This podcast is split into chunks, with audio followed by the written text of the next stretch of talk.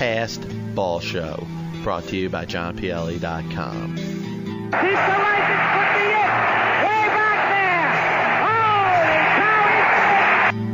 cow, What the f- you think is my opinion of it? I think it was f- put that in. I don't.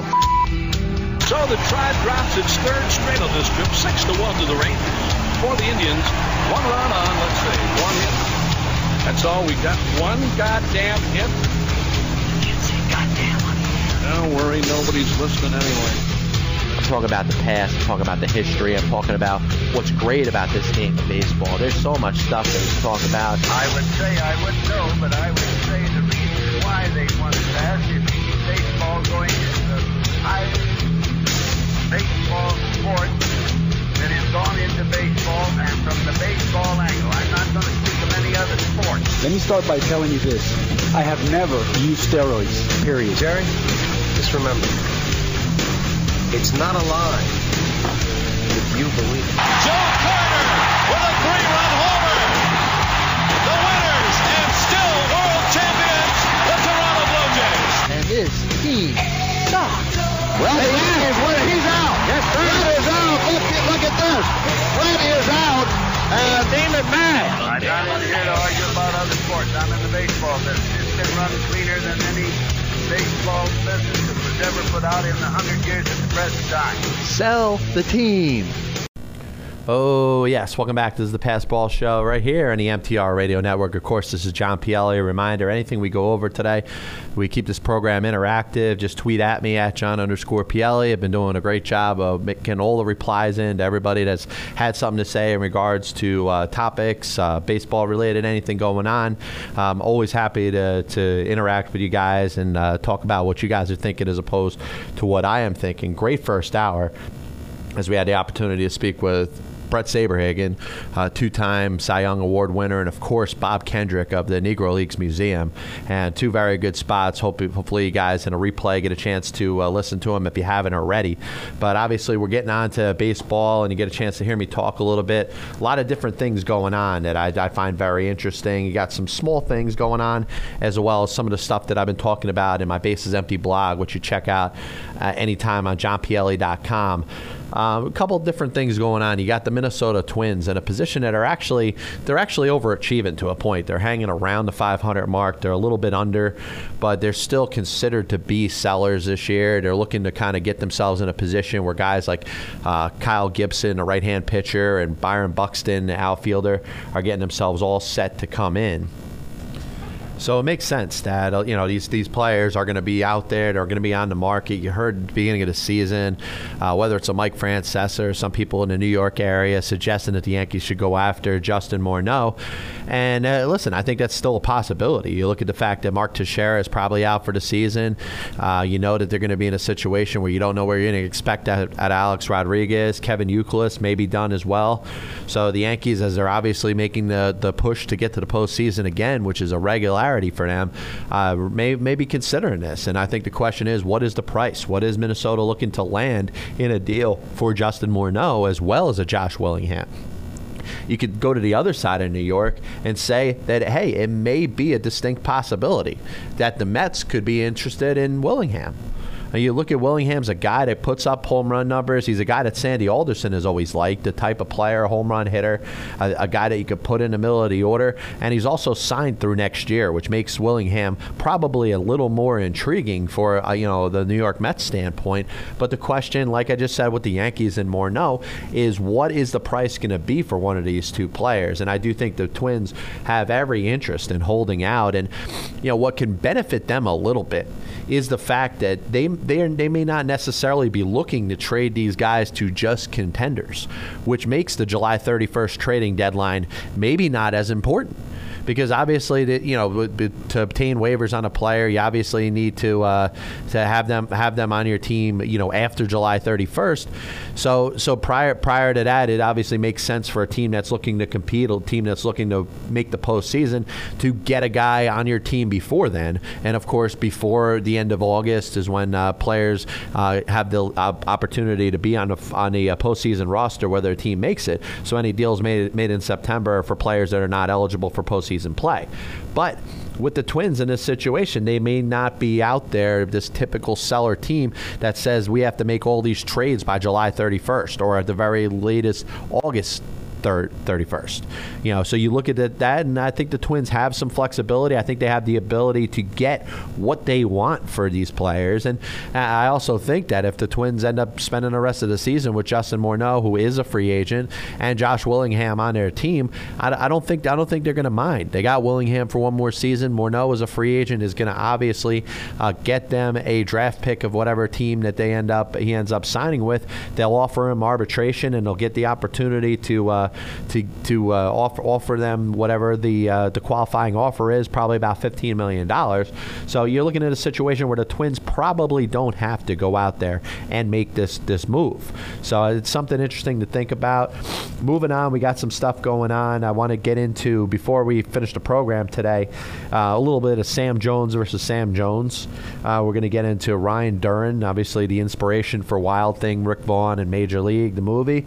Uh, the Pittsburgh Pirates and what they're doing right now and you know talking about loogies in a game and really how, how the whole position has changed from being veteran guys that could really go in there to teams that think they could simply take a pitcher wherever they are as a minor leaguer and bring them up for the first time and have them identify with that role right away.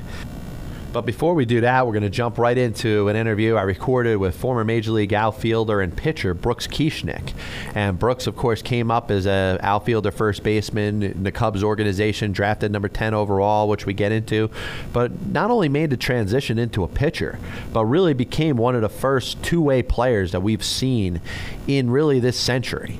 And obviously, if you look through history and baseball reference, the whole thing, there were some two way players in the 1800s and the early part of the 1900s. But here, here's a guy that actually did it as kind of a role player, that prototypical 25th man that can not only come up there, pinch hit, play the outfield, play first base, but can also pitch and you know throw a number of innings and kind of play a couple different roles in a bullpen.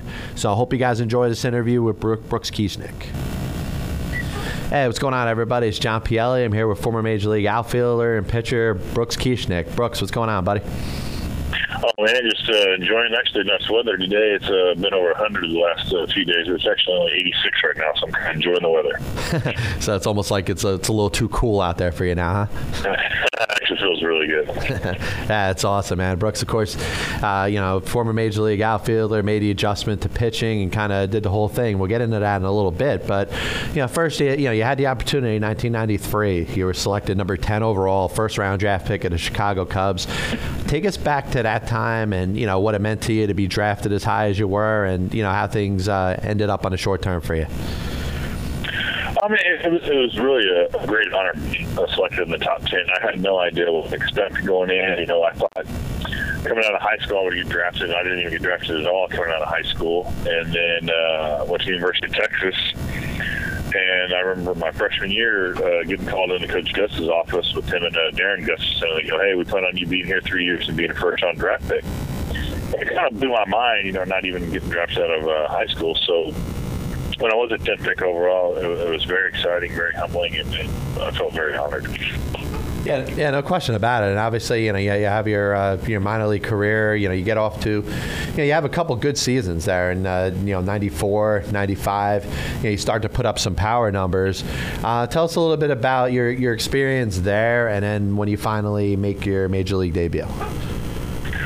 I mean, it's it's, it's a grind, and it's definitely a culture shock going from uh, college baseball or even high school baseball into uh, pro baseball. I mean, it's a, a deal where now it's, it's your job, which uh, you know I never approached it that way, but a lot of people do.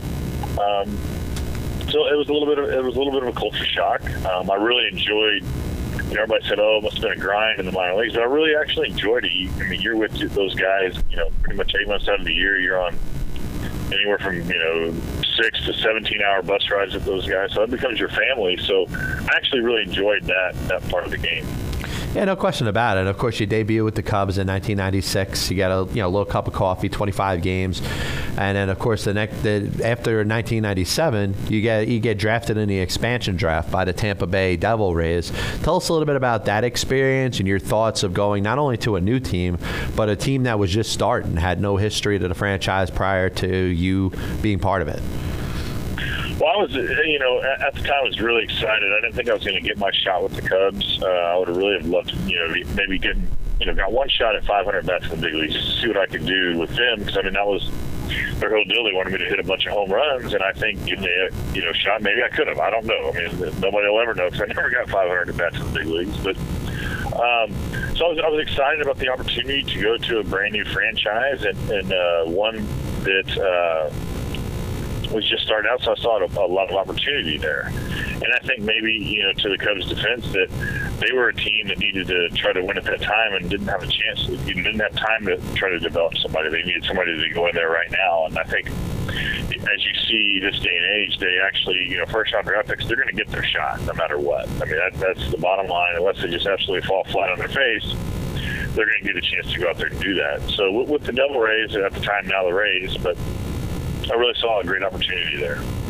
Yeah, and obviously you, you, end up, you know, you know, you didn't, you didn't get back to the major leagues with them, but you did with the Cincinnati Reds. What what was the turning point where you you decided, or maybe it was suggested to you, to make this transition into being a pitcher as well? Well, I had a um, really good uh, season in '99. I was still with the Rays, but they put me on loan, which I'd never heard of before. But I went to Edmonton and had a had a really good season and I was hoping the Rays would trade me because it was the Angels at the time trade me to the Angels because they were calling up guys that were hitting 230, maybe with five home runs, and I was sitting there hitting close to 300 with 23 homers and couldn't get called up because I was on loan to them. So I didn't know what that whole deal was about. So I had a decent year that year, and then with the Cincinnati Reds, I had a um, probably my best first half of, of pro ball uh, I'd ever had. I think I had uh, 21 homers and 75 RBIs at the break. Wow. So it was one of those seasons where it, was, it could have been a dream season. You know what I mean? If I stayed down there, no, I'm telling what kind of numbers I could have put up. But I got called up to the big leagues uh, at the All Star break, right after the minor league All Star game, and uh, and basically sat there for three weeks and got like three at bats. Wow. And so it was like one of those deals where you just go from being hot as a firecracker to not getting any at bats the whole time, so I get sent back down. And never really got back on track as much. I think I finished up with I think 90 RBIs and uh, 23 homers or something like that, maybe 25. I couldn't remember, but um, I get called back up at the end of the season and spend three more weeks up there and get three more at bats. So it was one of those deals where it's like.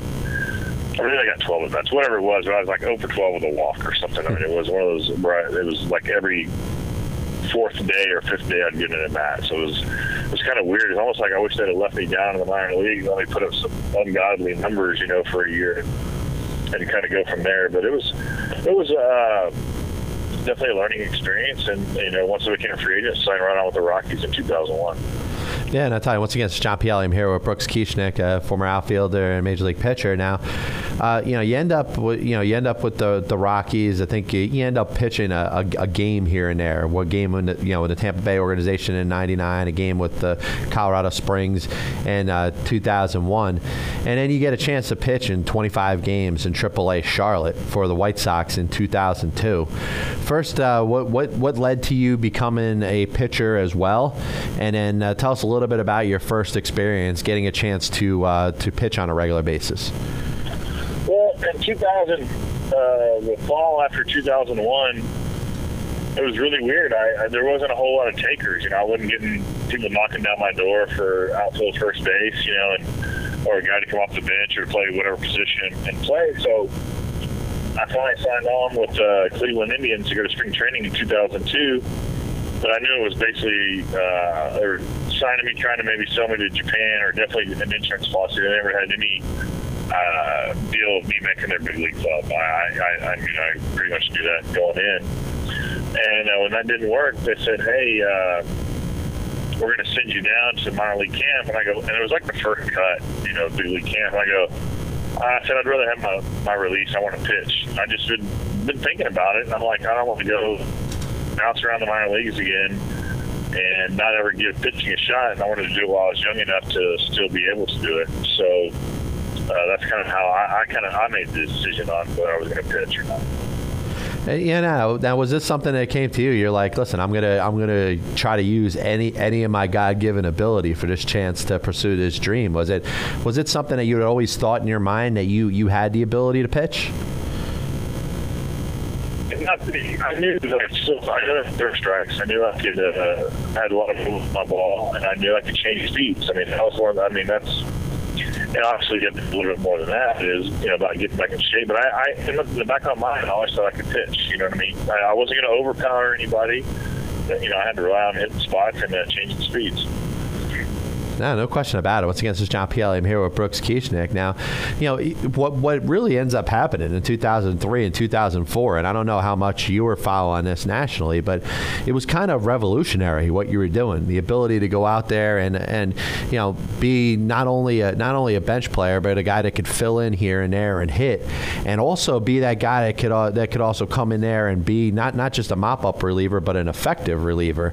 Were you were you aware of the the ramifications of what what you were going through as far as being uh, revolutionary in any way?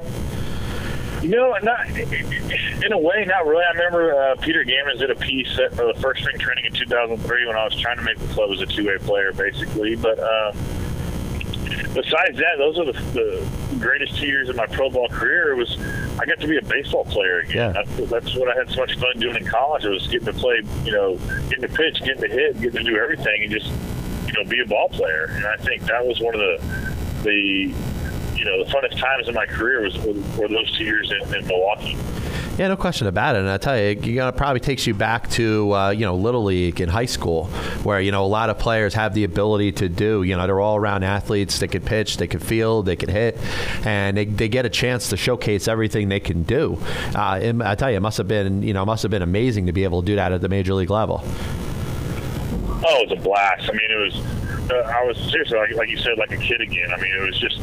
It was, like there was no pressure. I mean, it was just me going out there playing and having fun. And I think, uh, you know, in hindsight, I wish I'd have done that my whole career because it was it was that much fun, and I really enjoyed it. I mean, it was a lot of work. I mean, I had to put in my time in the bullpen, I had to put in my time in the cage, and make sure I still got my running in as a pitcher. But man, it was just a, it was just a, a whole lot of fun, and I, kn- I knew every day coming to the ballpark whether I wasn't going to pitch that day, I had a chance to hit, you know, or vice versa. I mean, it was just it's just an amazing time, and and uh, I miss doing that every day because it was a lot of fun. No, no question about it. Once again, is John Pielli. I'm here with Brooks Kieschnick. Now, Brooks, you know, as, as you end up going on, you know, you obviously, uh, you know, you, you held your weight as a hitter. So I, I don't know if this ever became a possibility. Did you ever consider going into uh, pitching full time?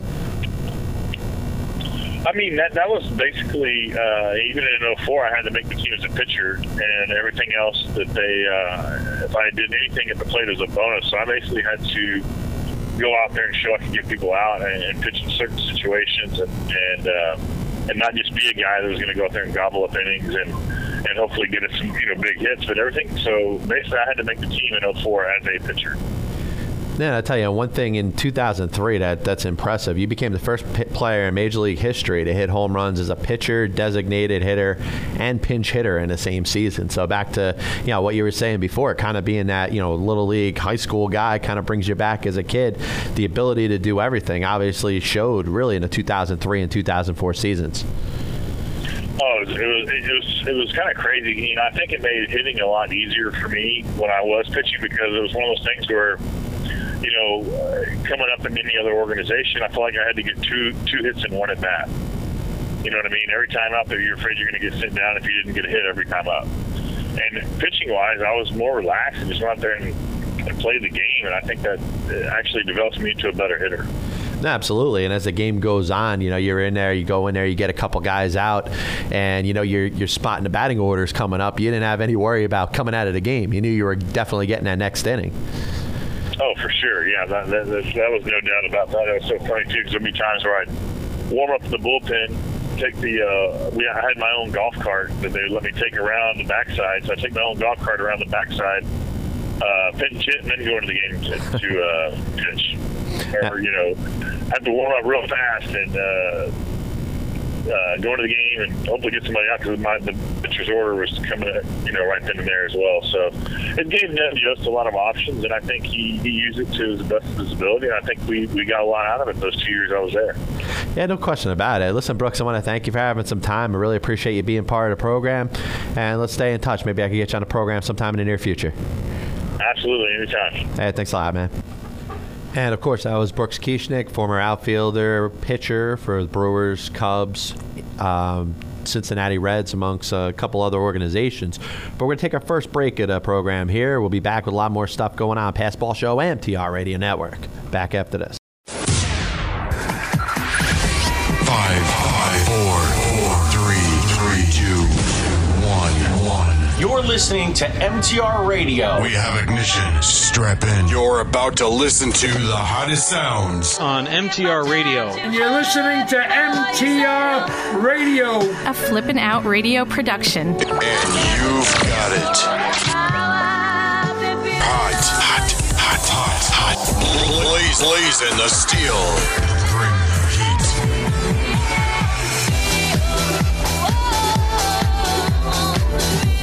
Always covering the most current topics today. Check us out on MTRRadio.com. We offer packages to advertise on our website and on MTR Radio. Get your name in front of over 5.5 million people. Advertise on MTR today. Email info at mtrmedia.com for details. What's up, everybody? This is James Flippin. And Joey Baboots. We host the morning show together, and every morning we start up our cars and make the drive up to the studio. And you know, we always see one or two accidents along the way, and we wanted to make sure our listeners know where to go for the best in car care in South Jersey. That's right, James. Red Rose Body Shop. That's Red Rose Body Shop. Specializes in collision and framework. They're the best in South Jersey for paint and bodywork, unibody framework, free towing, and free estimates. So call today, 609 927 9454, and check out their website, www.redroseautobody.com. Follow them on Facebook and Twitter. Red Rose Body Shop, 2033 Ocean Heights Avenue, Egg Harbor Township, New Jersey, 609 927 9454. Red Rose Body Shop is South Jersey's collision specialist. 609 927 9454 or redrosebodyshop.com. Been in an accident? Take your car to the professionals. At Red Rose Body Shop.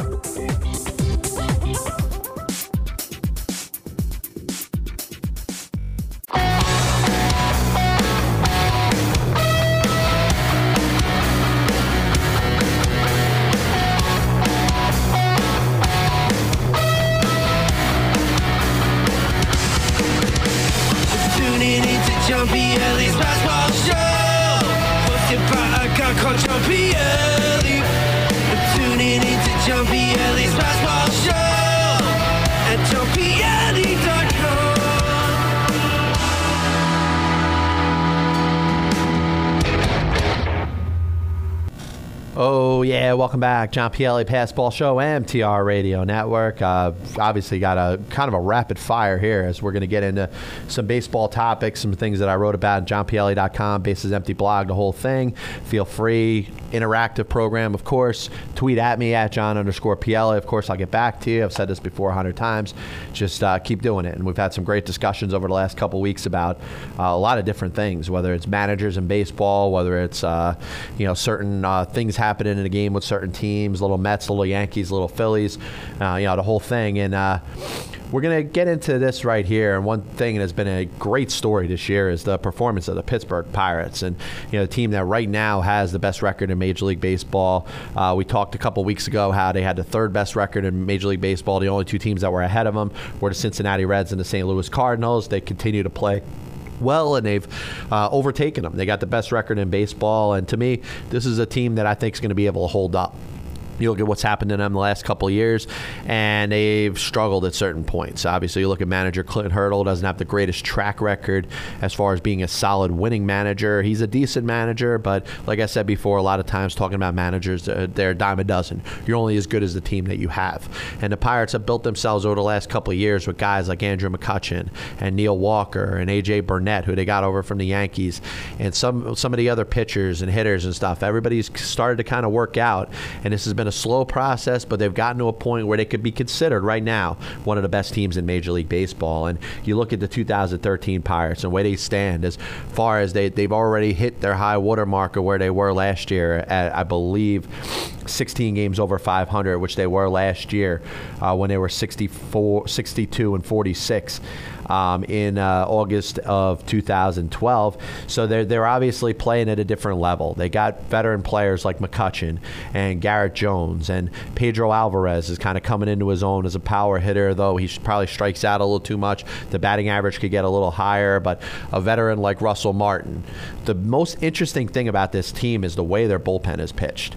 And you thought they were taking a step back last year when they made the trade with Boston, sending Joel Hanrahan to the Red Sox. They got a couple young players and Mark Melancon as a relief pitcher, and you thought that the Pirates were kind of going back to that rebuilding mode. And I remember writing an article for Bases Empty blog in the middle of last year when the Pirates were talking about trading Hanrahan as kind of a salary dump t- type of deal. And some critics said, well, that's the way the Pirates do it. And I didn't understand it because you get to a point where you build a certain team to a point where you're ready to compete. Uh, and the Pirates, in my opinion, weren't in a position to start dumping players. But that move turned out to pay off. Jason Grilli stepped in to be the closer. He's probably been a, one of the top pitchers in the National League as far as relievers. Uh, 58 strikeouts and 34 and two thirds innings at the time of uh, the article I wrote. Mark Melancon's pitching to a less than one ERA. And then you throw in other guys that, like, like a Justin Wilson, who's a left hand pitcher, wasn't even on the roster really last year, part of the mix he's helping out as a second lefty with Tony Watson, who's kind of a guy that's emerged. Uh, Vin Mazzaro has been a journeyman type of pitcher in the Royals organization with the Athletics, has stepped in as a reliever. And you look at some, you know, all of a sudden they got guys that could kind of back it up. Their bullpen, which may not be so good as far as names, as far as relevancy, as far as the average Major League Baseball fan being able to know who these guys are, they've pitched well. And it's been a phenomenal job. And I give them credit for, for the way they put things together.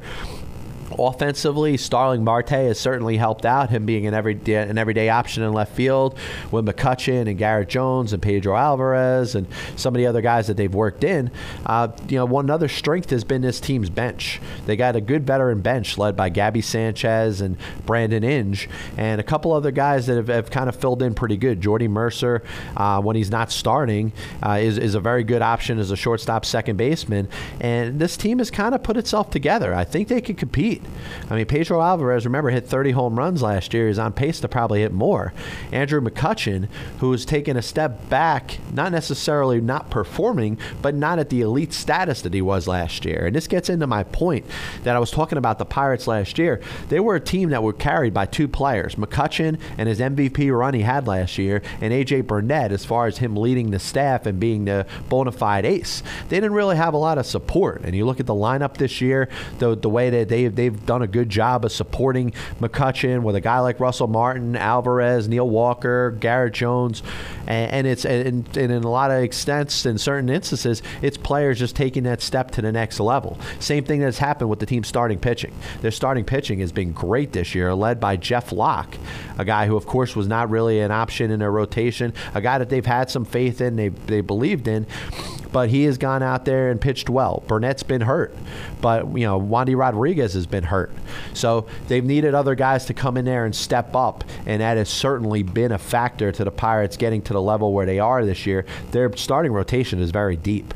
Gerrit Cole, the number one overall pick a couple years ago, is a guy that's jumped in there and pitched very well, but the Pirates may not need him when they put their starting five together. Charlie Morton's back from Tommy John surgery. He has pitched well. It looks like he's going to keep his spot in there. The big, one of the bigger, biggest improvements ha- has been uh, Francisco Liriano, who's come, come over as a free agent. You thought he was done after last year. I mean, he's pitching to a, an ERA in the mid twos, and certainly gives them a top three with Locke and a healthy Burnett. You throw in a Rodriguez and a Charlie Morton, and this rotation looks like it could compete with most, te- most teams in Major League Baseball. Jeanmar Gomez has been kind of a fifth starter, kind of a replacement guy, but you know you slide him over to the bullpen and it just provides them more depth. So contrary to what some pl- people have said that they need to go out there and get themselves an ace starting pitcher, yeah, it wouldn't hurt But listen, I think this rotation could could not only win the NL East, but win playoff games the way it's set up.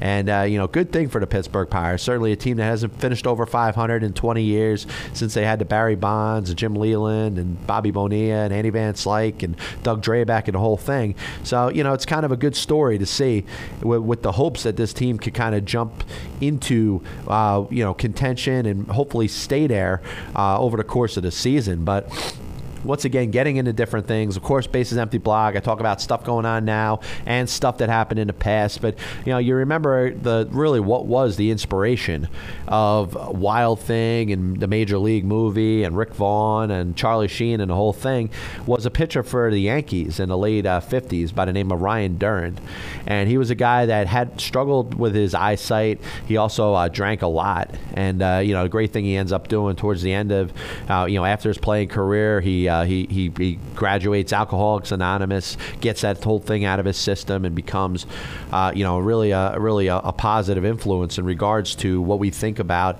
uh, you know, preventing alcohol abuse and stuff like that. But here's a guy that really was that whole prototypical wild thing guy. He had the thick glasses. Uh, you know, when he he, he throw he throw the ball, he didn't really know where it was going. He got as part of his routine. One of his warm up tosses was automatically to the backstop as kind of an in- intimidation type of thing and you look at the guy's career and what he's done, what he did. Uh, he, he was a guy that bounced around the big leagues a little bit, no question about it. He ended up, uh, uh, you know, with a couple different teams. Ends up with the Yankees. He was traded in a trade that sent Billy Martin, a second baseman, over to the Kansas City Athletics, which you know we all remember. You know, those of us who do remember, not me, of course, because I'm not that, you know, not that I wasn't around that time, but. Um, he was a big factor in that deal, and you knew that Billy Martin was pissed off that the Yankees ended up trading him. But he ends up uh, emerging, kind of a guy that was, was up there. Uh, you know, a lot of you know, a lot of friggin' uh, walks, a lot of strikeouts.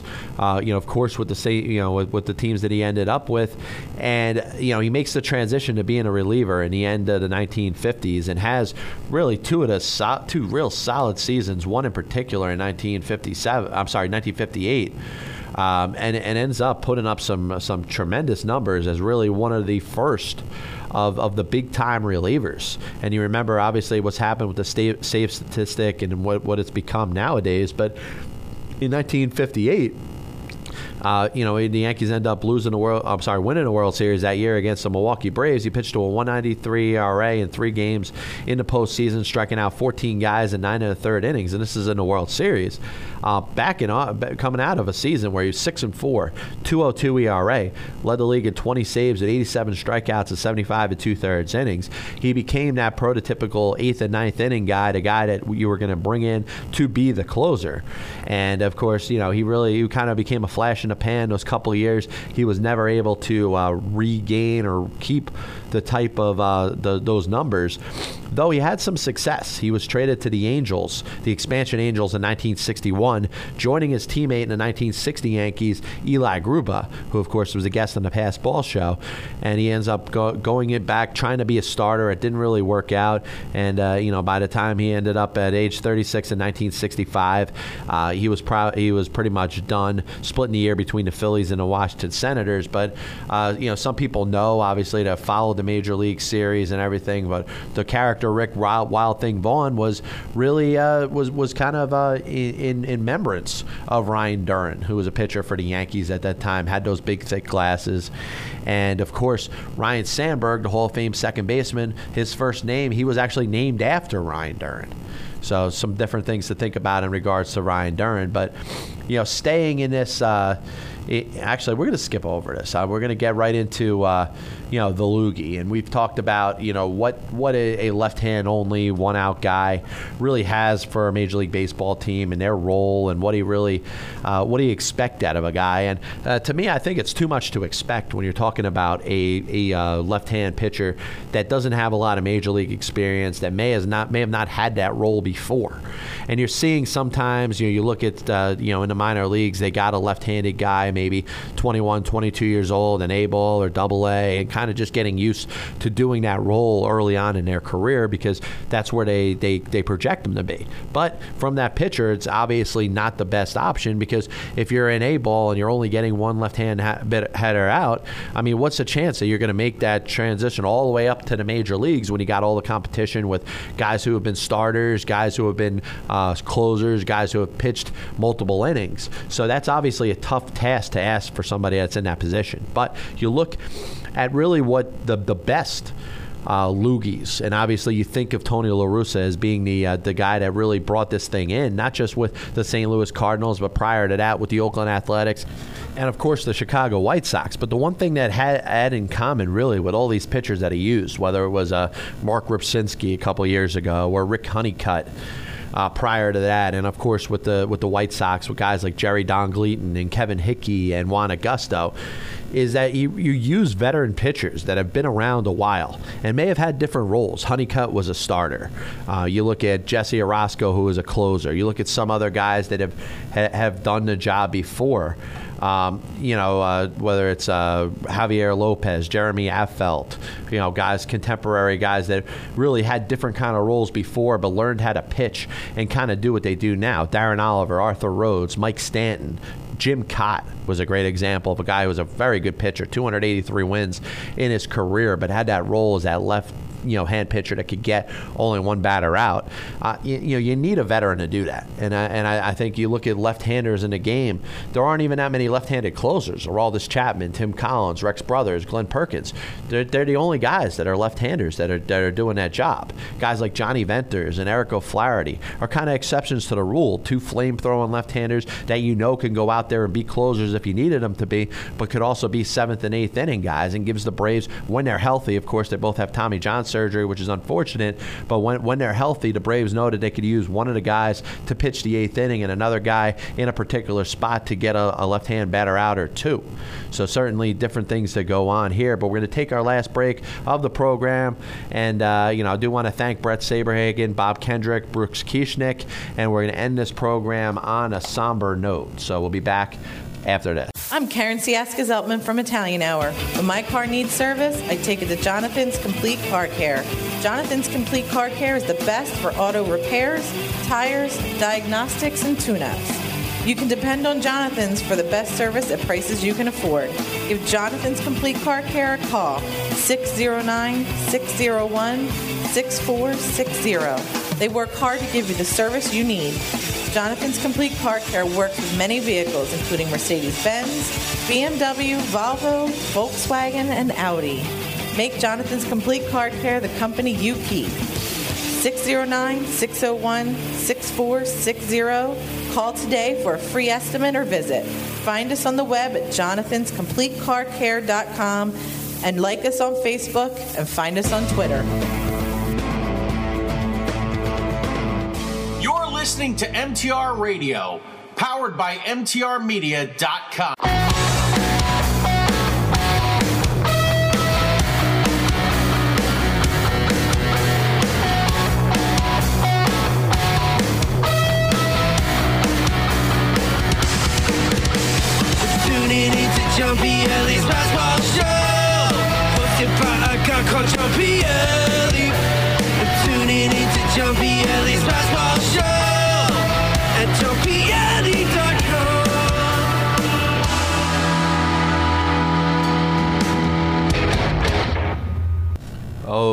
Welcome back. This is the Passed Ball Show. John Pielli right here on the MTR Radio Network.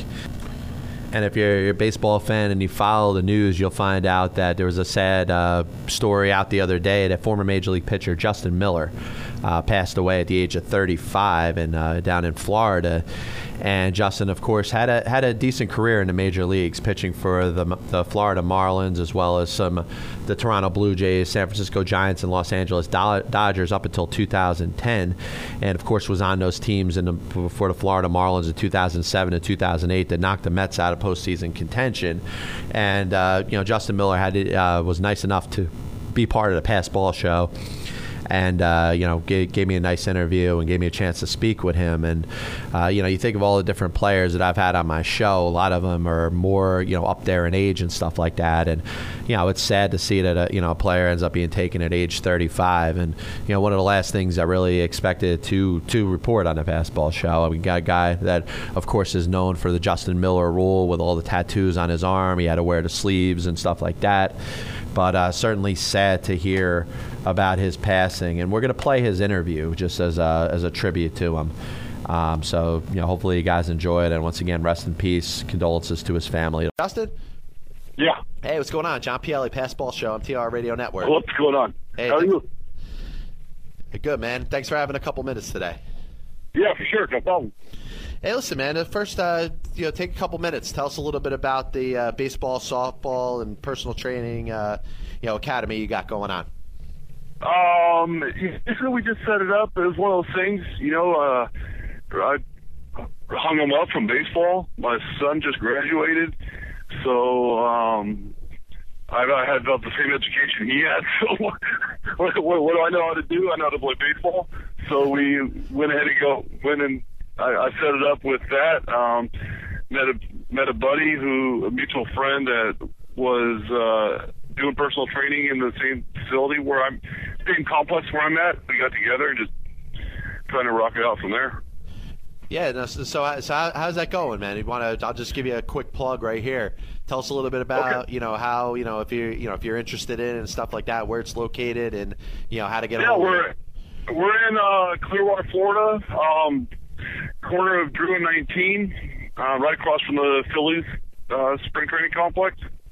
Um, you know, again, we we're we're we're, we're getting to the point where you know we're. Uh, we're just having fun doing it with it. You know, I think the one thing that we're really trying to separate our, ourselves with is the uh, the mental approach. You know, I, I tell I can tell all the parents is, you know, you, you, you can train physical so much, but if you're not backing it up with the mental, what, what good is the physical for? Because ultimately, we're trying to create good, successful human beings, no matter what they're doing. Yeah, no question, man. I'll tell you, you bring up a great point there because it- you see a lot of uh, players as they come up, whether they end up making the major leagues or not. But you, you look at a lot of players that have a ridiculous amount of God gifted talent. And, you know, because of, you know, issues about, you know, dealing with adversity and stuff like that, you know, the mental approach to the game really ends up being their downfall. So I think that's an right, excellent right. point. And, and I, I, I was one of those people. You know, like, um, you know, it's, it's not that the mental part wasn't there for for my taking. It was just that I didn't take advantage of the mental part. I just tried to get by with the physical part. And the funny thing is, you know, the, when, when I got to the big leagues, my first first outing, first appearance, I hit my first two batters because I forgot how to throw baseball. And you know it- that that that has really stuck with me. So, you know, we really try to just let let the kids know, you know, that it starts right now. You know, it's the mental, the rhythm, and the focus. No, no question about it. Once again, this is John Pielli. I'm here with former Major League pitcher Justin Miller. Now, when you're talking about the, the mental approach, I mean, is this is this is this something where like is is it necessarily something that is by the book, or are you more like You know- using, let's say, like your personal experience to try to pass it on to other people? I, I, think it's a little bit of both. You know, um, I, I've always been really big into um, visualization, um, following the breath. After I played in Japan, um, I came back and I think my my stuff uh, physically had diminished, but I was a way better pitcher than I was before I went to J- to Japan. I had better stuff before I went to Japan. Was throwing harder, but getting my butt pounded out there. When I went out to Japan, I, I really learned about the mental part of baseball, and uh, I think for it, um, every kid. Oh, I want to teach them, teach them as individuals, not as uh, as as a whole. You know, so it's really getting to know the kid and seeing what gets him ticking. But you know, I think it starts with the development of a routine. Yeah, no question, man, and uh, you know, def- definitely keep up the good work with that. Now, you know, on onto your onto your playing career, you came up, you know, obviously made your major league debut with the Toronto Blue Jays in 2002. Did you know, as, as far as being a starting pitcher, did did you really feel like that was you, or did you see yourself eventually becoming a relief pitcher? Um, I, I think uh, mentally, I was always a relief pitcher. Um, I'm definitely one of those guys that just needed the phone to ring, less time to think, grab the ball, and start going. Um, you know, as a starter, your routine becomes four days. It starts after your after your last pitch of that game, and you start your routine, and you work it for the next four days. As a reliever, you break that routine down into whatever five, ten, fifteen, twenty minutes every day. So you know, I definitely think I always had the mentality of a reliever, and I, I knew eventually it was going to happen. And I think just the uh, uh, the, the when I had surgery after my rookie year, you know, they kind of just sped up the process of that happening. Yeah, no question. And I'll tell you, you're, you know, you, the, the numbers really back up what you just said, because obviously you enjoyed your be, your best major league success, you know, with the Marlins, 2007, 2008, a little bit with the Giants afterwards. Yeah. did you did you did you eventually? I guess I guess you fell into you know your role, your niche of like where it was in the bullpen. Like you said, you know, you you know the phone rings, you know when you're going to get ready to go. So, see, that, that was that was kind of your whole deal, right? You were just you know you just right, kind of ready for the call. You go in and get the right, right. Yeah, and, and the thing is too, you know, as as you become a believer and you start knowing the situations of the games, um, you, you have a pretty idea, good idea your role in the bullpen, and and when the phone rings, you know, there, you usually know if it's going to be you or not. Um, and then again, what I really appreciated out of the bullpen was how we all relied on each other. You know, if it, I come in with a runner on third base, right-hander up, lefty on deck, I one out. My job was to strike the guy out. If I didn't strike him out, I was going to walk him, and then I was going to let the lefty come in and do the job. So, um, I, re- I really remember in 2007 our, our bullpen in Florida really came together like that, where we never gave into a hitter, and if we didn't get the job done, we had all the confidence in the person coming in behind us to, to back that up. Because uh, especially when I was with Florida, you know, you don't hear too many too much about right-handed specialists, but that's kind of what my job was there, you know. And I, I loved it because every day I could pitch, you know. Yeah, and, and I'll tell you, so I, I would I would guess I would uh, would assume that that was probably the best bullpen that you were part of that 2017, right? Right, right, yeah. You know, uh, I think I've been a part of good, a lot of good bullpens, but just uh, you know, I think in the way that I was personally utilized then was was the best suited for me. You know, now as as your career goes, you know, teams need you to do different things and you adjust, but um there, there's something to be said about going to the ballpark every day. I think you're going to get in there for an out or two, you know. And uh, I was always a guy that liked um, appearances over innings, you know. So I took I took pride in having those appearances. Yeah, no question. Now, you know, going back to that 2007 team, of course, you know, you you may or may not know, I'm I'm a pretty good Mets fan. how, how did, I know exactly where it, you're going.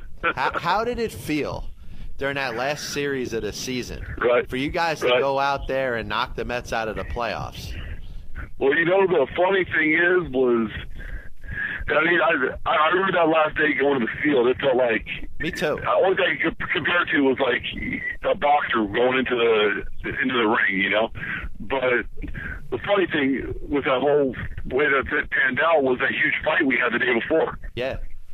You know, so so we had this. I think that you guys had to win two out of three, and we ended up winning two out of three.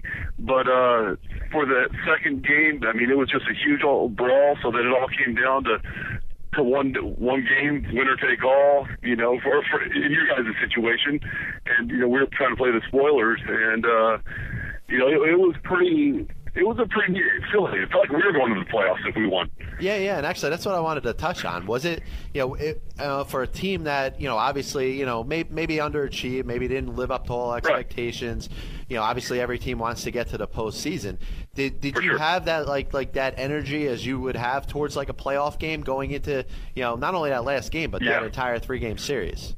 Yeah, the, the, the whole series was was. I mean, the the way the coaching staff handled it, the way they brought it in, you know, um, they we we played to to to do exactly what we did, which was knock the Mets out of the playoffs. You know, we played every game to win, but uh, the the intensity level was up, the uh, concentration was up, and I think everybody was just really really focused because it was something that not too many of us had had, had, really experienced because we were a younger team. Yeah, no question about it. And I tell you, like you know, from the team, you know, before with Joe Girardi as the manager in 2006, and obviously uh, uh, Fredi Gonzalez took over there. I mean, they, they both sure. seem to have the mentality of, listen, if, if, if there's a team that's winning, let's see how let's let's see what winning's like. Watch it, absorb Right, it, take it right, in. right. And I think it really rubbed off on a lot of the Marlin players. You know, unfortunately, they, they you know, this, you're not looking at a playoff team in that time. But I think there was a lot of players that ended up taking that with them, and you know, Well, as they yeah. moved on, probably became more more winning ball players. Right. That, no, that's a great point because you, you see those Marlins teams. You know, guys that have come on, gone on to other organizations after. Um, they've fairly, you know, they- they- they've had a lot of good players come through that organization. Um, whether it be trades early for a young prospect that develops into good players, or if they're drafted. Um, and it, it, it gave everybody a sense of what what it what it what, what it could feel like. You know, again, like I said, winning that last game felt like we were going to the playoffs. Yeah, no question, man. Once again, this is John Pielli. I'm here with former Major League pitcher Justin Miller. Now, you know, I, I, I get into this a lot with players, particularly ones that you know career ends up kind of going downhill. They end up they end up finishing up their career. Tell us a little bit about the end. You know, you end up play, pitching for the Yeah. Dodgers in 2010. You know, you pitched in Yeah. minor leagues in 2011. Was there ever any a point where you just like, listen, I'm I'm just kind of done? Yeah, I think that going into into 2011, it's not necessarily I was going into it thinking I'm done. Um, I, I signed with Seattle Mariners, and uh, I ended up having an out of my contract at the end of the first month. Um, I, I live in Tampa, Florida. I was in Tacoma, Washington. You know, uh, married with two children. I felt like I could have been in Hawaii or Japan. You know, as far as a flight that is, if I ever wanted to get my family out there. Um, so when when the opportunity came at the end of the first month for me to to go explore other options, you know, I I, I took it and um, ended up hooking up with Texas right away. And you know what happened was basically I, I I'll never forget. We were, I was pitching in Las Vegas. Um, they had me closing, and I go out there, and for the first two months I've been throwing really well. Then one day I I, I couldn't throw strikes. I couldn't figure out why. Nothing was hurting. And long story short, I ended up. I, I, wa- I wasn't feeling the ball in my hand. You know, it's a thoracic outlet syndrome. It's coming up a lot all over the place now. And Yeah, that's what Chris Carpenter was, has. Right, right, exactly. And it was one of those things where I wasn't necessarily feeling the pain. Um, I could play catch, but once I got going to 100%, um, I wasn't the baseball. And I wasn't putting that together in my head. I was just like, what's going on with me? You know, I just can't throw a strike. But it ended up being a little more than just that. So the, the Rangers ended up releasing me, signed with the Dodgers. Uh, same thing happened over there, and you know I went into off season, kind of rehabbing and feeling good. But um, it was one of those things where if, if a team called me up and said, "Hey, we want to sign you," I would have signed. Um, had a couple offers for you know tryouts. I played 15 years. I really didn't feel the need to, to try out. You know, I felt like 15 years of tryouts was enough. So um, I just took it for what it was, and you know I'm completely content on on what I'm doing now. Yeah, no question about it, man. Now, last thing, man. Uh, you're you're known for you know the tattoos that you got on your arm. Right. You know, how, how did it feel when you when you actually had to wear long sleeves over your tattoos? That you know, did that really affect you pitching at all, or was that something you No, kind of get used not to? not at, not at all. You know, there, there was there, there, there were certain days when I would pitch. You know, if I had the option to not wear sleeves, would I? Of course not. But you know, at the end of the day, did, did I break any records? No, but I made a rule, and that's pretty freaking cool. not too many people can make a rule, you know. So um, it's one of those things. I thought it would probably happen. You know, I don't know how come I, I, I'm the only one singled out, you know. But uh, it is what it is, and you know the way the Under Armour makes those things now, it's pretty comfortable. Yeah, no question about it. Listen, Justin, I want to thank you for having some time today. Appreciate having a chance to talk to you. Hopefully, I could get you on the show sometime in the near future. Anytime, brother. I really appreciate it. Yeah, anytime, man. Best of luck with the uh, with the camp. Thank you, man. Thank you very much. All right, take care. And obviously, a sad story with the passing of Justin Miller. And I'll tell you, one thing I do want to get into as we finish up here is just Uh, it, I, I don't think anybody really relates to it the way I do. Everything that I put together with the compilation of all the interviews and stuff like that, and they, you know, it honestly becomes kind kind of a family type of thing. And you know, even though I don't know these people on a personal level, uh, just the opportunity to talk baseball with them and you know be part of you know something that I've built and uh, kind of proud of, uh, you know, certainly makes it a sad you know situation when something like this happens. I mean, it's not obviously you know that personal with me because you know, obviously I don't know a lot of these players on a on an everyday basis, but yeah, it is kind of a sad story, and you know, hopefully you find uh, the the humility in the whole thing, and me playing the interview, and obviously condolences go out to Justin's family and the whole thing. But uh, thanks a lot for being a part of the program. We'll get back with you next week. John Pielli, Passball Show, MTR Radio Network.